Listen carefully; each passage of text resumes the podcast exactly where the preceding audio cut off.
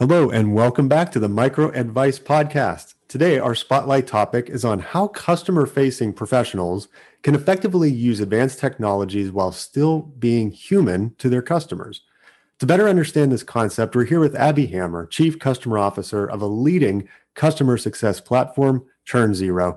Abby, thanks so much for taking the time to speak with us today. Absolutely. Uh, happy to be here, Jim. Thank you. Uh, I'm, I'm thrilled to speak with you, and I've seen you on so many other podcasts. So this is a, a sincere pleasure of mine. Uh, so, Abby, I understand at Churn Zero, you're responsible for delivering a superior CX mm-hmm. through all points of the customer's lifecycle, from mm-hmm. product strategy, implementation, adoption, expansion, et cetera. Mm-hmm. And I, I take it based on this, you've seen what works well and probably what doesn't work so well when it comes to CSMs using particular tools. Sure. So I uh, want to jump right in with, you know, what exactly are the leading practices you've seen or maybe have uncovered for your customers when it comes to effectively using the technologies that augment a very good experience while still allowing them to be human? Absolutely, absolutely. You know, it's a topic I could probably talk to you for four days straight about. So I'll start by saying that I think when we look at putting technology into any human to human interaction, we really need to start by thinking about what should its place be. And to me, that starts with asking yourself and your team a lot of questions. So questions like when is a human really required? Like when is the information and the touch point best delivered by a human? versus when is it actually preferable that it be a sort of tech touch or a lighter touch? When do you want your customers to work independently from you? Um, it's also important to have conversations around processes and the goal of being proactive as a CSM. So, asking CSMs when they feel reactive versus proactive and how many times they're asking themselves like oh if i'd only known x just a little bit sooner or if i'd only done y a little bit sooner you know and asking about repetitive actions that they do every single day and then to drive all of this, we really need to ask questions about what data we need to holistically understand our customers. Because if we're going to get into using technology to enhance how we work with them, we need to make sure that that technology has a deep understanding of them as well. So if you start with those questions and, and really dig in, I feel like the white space around where technology can be a plus, you know, and a real add and enhancement to what you're doing um, becomes pretty pretty clear pretty quickly you know and i think the other thing i'll say on this front as a, as a starting spot is to say i think a lot of people when they think about technology and any kind of customer or interaction their minds immediately jump to automated messaging which is certainly you know an important component of a cs practice or sales practice marketing practice but it's it's not the only thing. When we think about how technology can help us provide better customer experiences there's a lot of options besides just automated communication. It goes all the way back to things like insights you know how well do you know your customer? How completely do you know your customer? It's about awareness. How quickly can you be aware if things are changing if things are needing attention or needing some sort of touch point and then certainly there is the communication part. And for anybody who's first experimenting with automating communication in, in their CS process, I tell them the worst thing you do is take the human out of it. Keep the human in. We have to come back to, you know, if it were me, if I were the customer and I was receiving this, what is the right piece of content and what's the right time to receive it?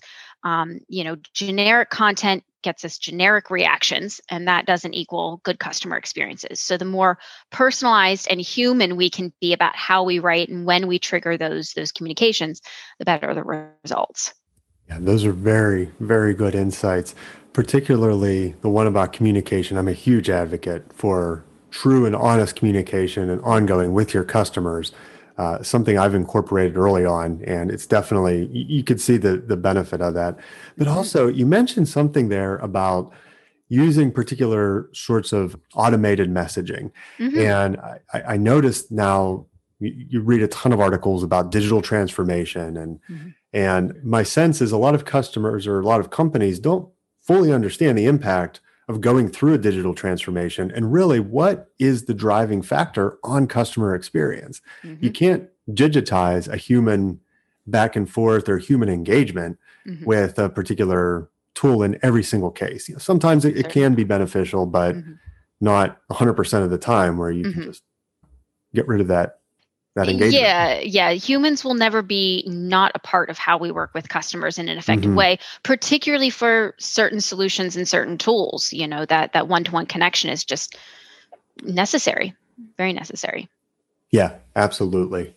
So, Abby, that, that actually brings me to another point that I, Mhm. I was thinking about you know, bringing up with you. And while we're here, I'd Yeah. say let's explore a little more on it. But you know, my sense is that with a lot of these particular tools, specifically AI related Mhm. tools, Mhm. there's this fear out there among the customer base that this thing is going to take away jobs and it's going to replace many humans not all but you know many uh, human led roles now and uh, have an algorithm do all the stuff that a, a team of x number does so what's your thoughts about this what's your take on it Yeah.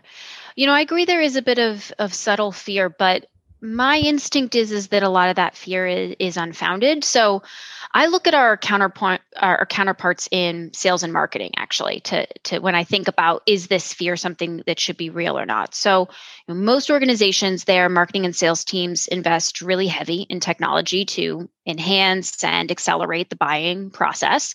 Um, and those teams are pretty heavily rooted in automation and even in AI to to you know to certain degrees and it's developing more and more yet I don't hear as much worry out there around like well one day we're going to wake up and we're not going to need a marketing team or we're not going to need a sales team because we'll just be able to you know automate the entire buying process without without humans being involved so I think to me the same is true for CS. Um, you know, there's always going to be a place for human to human engagement. Again, particularly for certain types of solutions. And even for solutions that are more heavily self service, and we expect the customers to be a little bit more independent on their own, there's still humans required to properly support those customers. Um, now, I do think that we have already seen and will we can we will continue to see customer facing roles changing because of the spots where AI can help us take off some of the busy work. I think that's the real power that's there is to say, what are the things that humans are doing right now in the CS world because we don't have the help, not because it's actually the best use of our human brain and the time that we have to give in a day. So I would actually hope that we see roles continue to change all in the service of a better more ideal customer experience you know getting them the right information at the right time ideally even before they need it and reserving those human moments for when it's going to have the biggest impact and if that happens i think that's all positive progress. So you know i'm excited about the possibility. That's very, very stellar insight. I, I appreciate the uh, the guidance there around automating some routine tasks that it may not be the best use of uh, a time or you know particularly a, a more senior person where they could be expensive to the customer to the to the team and putting more forward thinking motives in, in place. absolutely So, Abby, I want to turn the attention to what I'm sure is one of your many hats, but Mhm. particularly the onboarding process. So, there's a Mhm. lot of best practices floating out there around how to nail the onboarding. But Yeah. as it relates to a CS or CX software, you know, what have you seen work that truly tees up your customers for success? Yeah, it's an important question. You know, the the CS space is still growing, still maturing. You know, so a lot of the a lot of the teams we work with when they join Churn Zero, you know, it's their first real purchase, you know, of a CS platform or their first real implementation. So, you know, as a, as a group, we're learning a lot of things about what it means to have a successful implementation of of CX software you know, I think the best approach you can take is a really honest one, which is going to be a, a, strange way to, to say it. But the two biggest challenges we see from our customers, and I, I'm going to go on what feels like a sturdy limb and say I think this is true for all CS platforms or CS software, is the two biggest challenges that our customers often face is first, data accessibility and quality, and two, commitment. So, on the first one, data accessibility and quality, any vendor that you go with is not going to be able to solve your data problems, particularly if the role of that vendor is just to take in that data in a way that a, a, CS platform often is going to. Hey, we need to collect all your customer data so that you then can act on it. So making sure that as the leader of a, of a CS team that you have done the work internally to make sure that you have the right and the ability to get a hold of customer data, ask for it to be in certain ways, have partnerships in sales and in product and in other places that are going to allow you to get the data that you need in order to make uh, sound decisions in whatever system you use. And that can be data is never perfect so that's also a journey you know you, you don't let the uh, you know perfection be the enemy of good there. Try to move forward you know the best that you can because you're never going to have 100% perfect data. But know that that's an important component of being successful with any platform you know but particularly a cs platform. And then two is the commitment you know it's a I, I use the analogy all the time but it's it's like having a gym membership. If all you do is pay the dues but you never actually go to the gym you're not going to achieve whatever goals you had in mind when you signed up for that membership.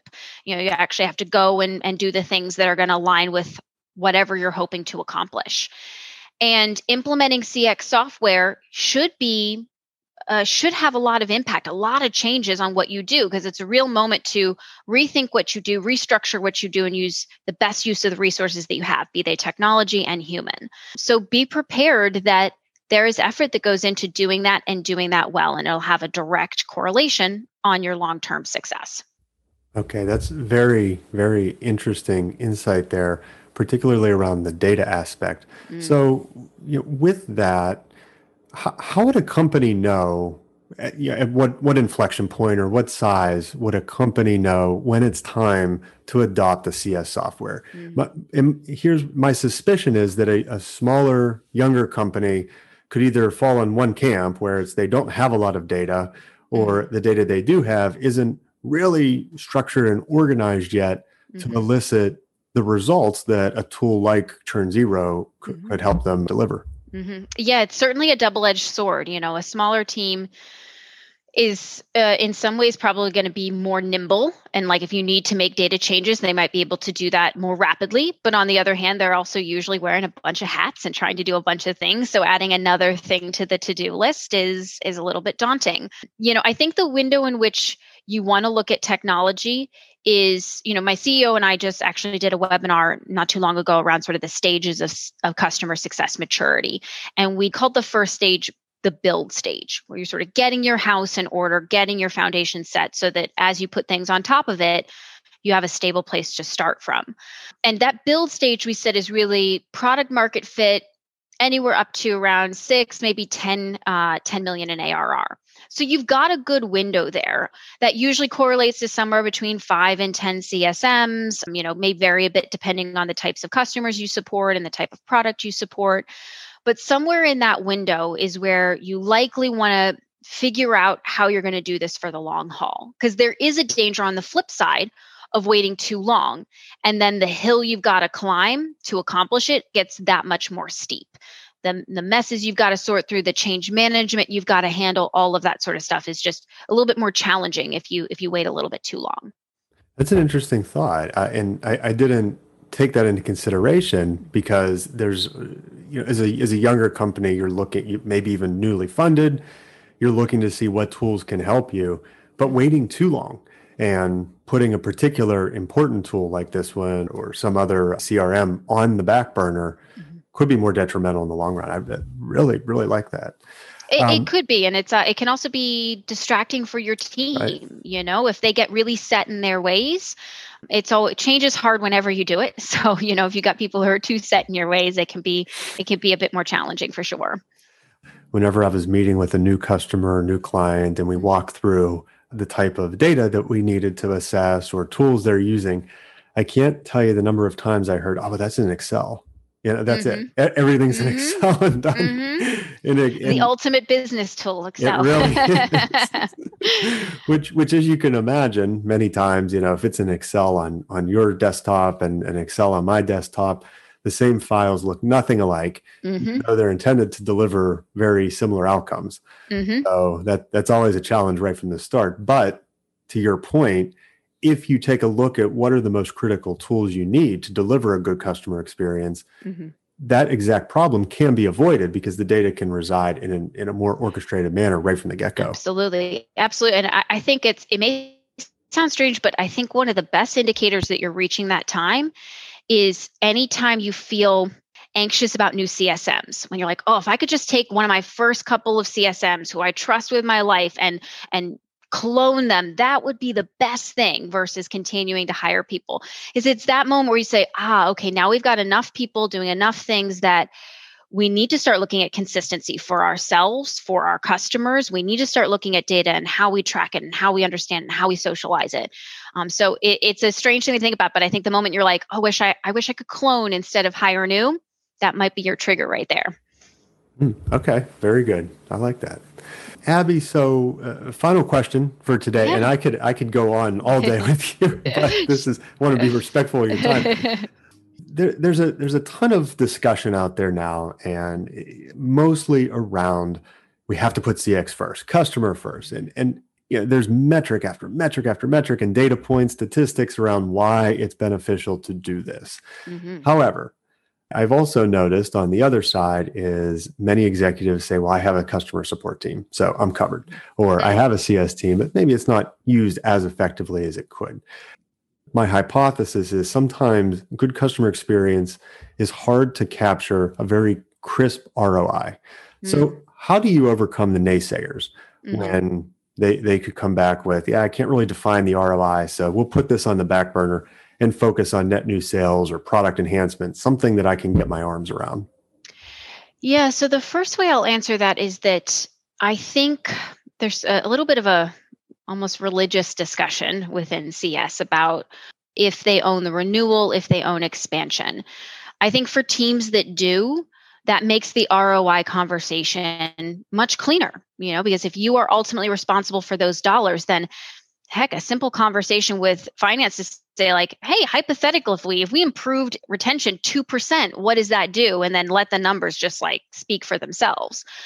You know, so so there is if you if you've got those dollars i think a it gives you more power within your organization it gives you a seat at the table for big important conversations it makes it easier to pitch for things like budget and you know resources for technology and human resources things like that for the teams that don't own the dollar, it, it can it feels mushy a lot. And i think there are some stats out there that can that can help you know like some people will use some form of customer survey you know nps ces csat pick your favorite there and say hey this number that we see if it's if our customers are more happy that correlates to you know that correlates to renewal being better. And so that's a metric that we're going to center around and we know what makes our customers happy so you can tie some of that to to that roi so uh, uh, all that to say if you aren't sure what the roi is i would try to pick something to anchor on even if you're not sure that that's going to be the thing that you anchor on long term. Again let's not let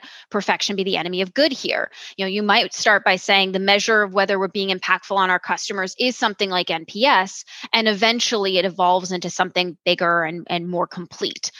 You know so so get started would be my first advice there and for anyone who's not sure, I, the fact that we're still talking about whether support is the same thing as success for any of that, you know, as sincerely with with true sincerity and as much objectivity as I can have doing what I do, I'd say to be a little bit blunt, like don't be behind the times there.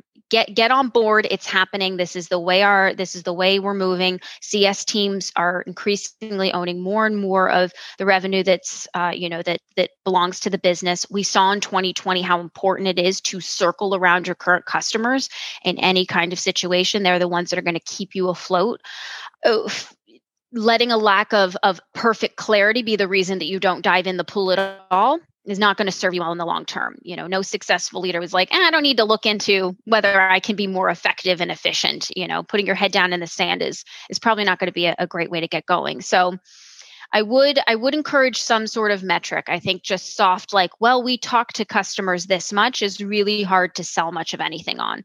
Really hard to convince your team of their value, to convince others of your team's value as well. So I would pick some sort of metric and don't get overcommitted to that metric. Allow it to change as what you're asking your team to do changes as well. And with that, do you have any thoughts on maybe not a particular type of metric, but how many is too many? Is it mm. again similar debate where it's do I need one or two? Do I need mm-hmm. 30? Mm-hmm. How do how many metrics are required or even just directionally to give yeah. you some sort of indicator, hey, here's what's happening out there? Yeah, you know, I don't I don't know that there's a magic number though. I belong to the school of probably less is more in this scenario. I think if you've got too many numbers floating around, it becomes a lot to keep track of. It becomes a lot to say like, okay, we're tracking 10 different things. Which ones matter the most? Like, eh, you know, if eight of them have problems, what do we go tackle first? So I think having a bit more of a, a condensed set makes things more actionable actually think the most one of the most important things to do when you think about metrics is to think about both the finish line and the path to get to the finish line. So for example a lot of cs teams my own included one of the main metrics that we look at is revenue retention. You know are we keeping customers? Are we growing customers? Are we adding to the business's bottom line? But that is a that's a finish line metric. If i just look at that and i'm not looking at anything that results in whether I keep those customers, you know, the the the work that goes into that and shows me whether that work is being successful, then I'm only getting half the picture. And even worse, I'm getting a picture that I can't truly act on. Like I can just shout about like, you know, let's make this retention better, but how? You know, what do we actually look at? So making sure you've got a blend of understanding impact to the business, so those finish lines, but also the numbers that are going to make sure you get to that finish line in the way that you want. Very good. I really appreciate that because oftentimes when particularly around metrics and, performance management it, it's such a tricky topic. Everybody has an opinion and mm-hmm. the opinions are all over the place of do we want one score? Do we want 10 scores? Do we want a handful of uh, different indicators? Then how do we pull the data? Which ones are more important? This this debate always is probably one of the more difficult ones to nail down even more so than strategy. Oh yeah. Absolutely. It's uh, and people get really people who've been in it for a while get really committed to certain mm-hmm. things. Mm-hmm. And then I also think people who are newer in it sometimes read or listen to podcasts and things like that and they'll hear someone paint this extremely complex picture and think oh if i can't do all of that then i shouldn't even try and i think for most of us you know you're not going to be you may get to that point of complexity once you've proven the necessary levels of that complexity so working towards it is important very good. Abby, thank you so much for taking the time to speak with us today. Thank you. It was lovely to be here. Thank you for having me. Absolutely. And thank you all for listening. If you have any thoughts for a customer experience podcast topic, please feel free to drop me a line on LinkedIn. As always, feel free to subscribe or listen to this and other great insight on YouTube, Spotify, and iTunes. Thanks so much. Have a great week. See you right back here, same place, same time next week.